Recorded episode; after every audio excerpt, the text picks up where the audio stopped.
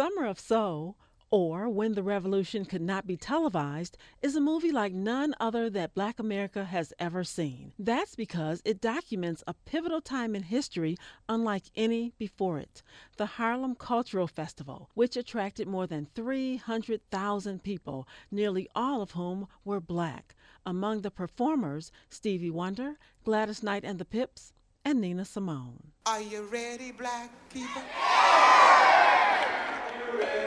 Are you really ready? Are you ready to listen to all the beautiful black voices, the beautiful black feeling, the beautiful black waves moving in beautiful air? Also joining them on stage, former Temptation David Ruffin and Sly and the Family Stone. And that's just to name a few, because the concert actually took place over the course of six weekends during the summer of 1969. I'm going to repeat what I said just a moment ago in case you missed it. Hundreds of thousands of black Americans showed up, and it was peaceful. People were singing along to the music, they were dancing, kids were playing. It was like a party, and everyone was getting along like one big happy family. Nobody ever heard of the Harlem Culture Festival.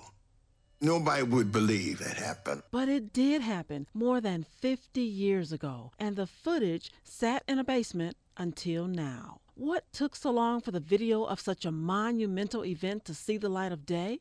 One can only imagine. As I mentioned earlier, it took place in the summer of 1969, nearly around the same time as Woodstock. While everyone has heard of that festival, this one has been practically unheard of.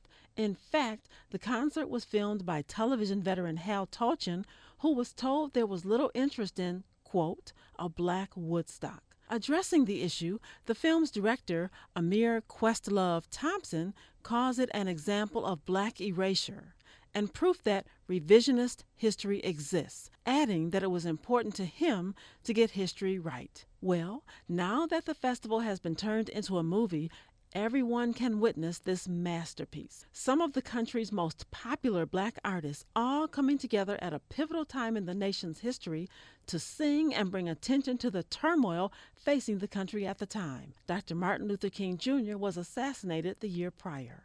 Summer of Soul, or When the Revolution Could Not Be Televised, is an important piece of American history. And with the long wait over, now is the perfect time to witness it.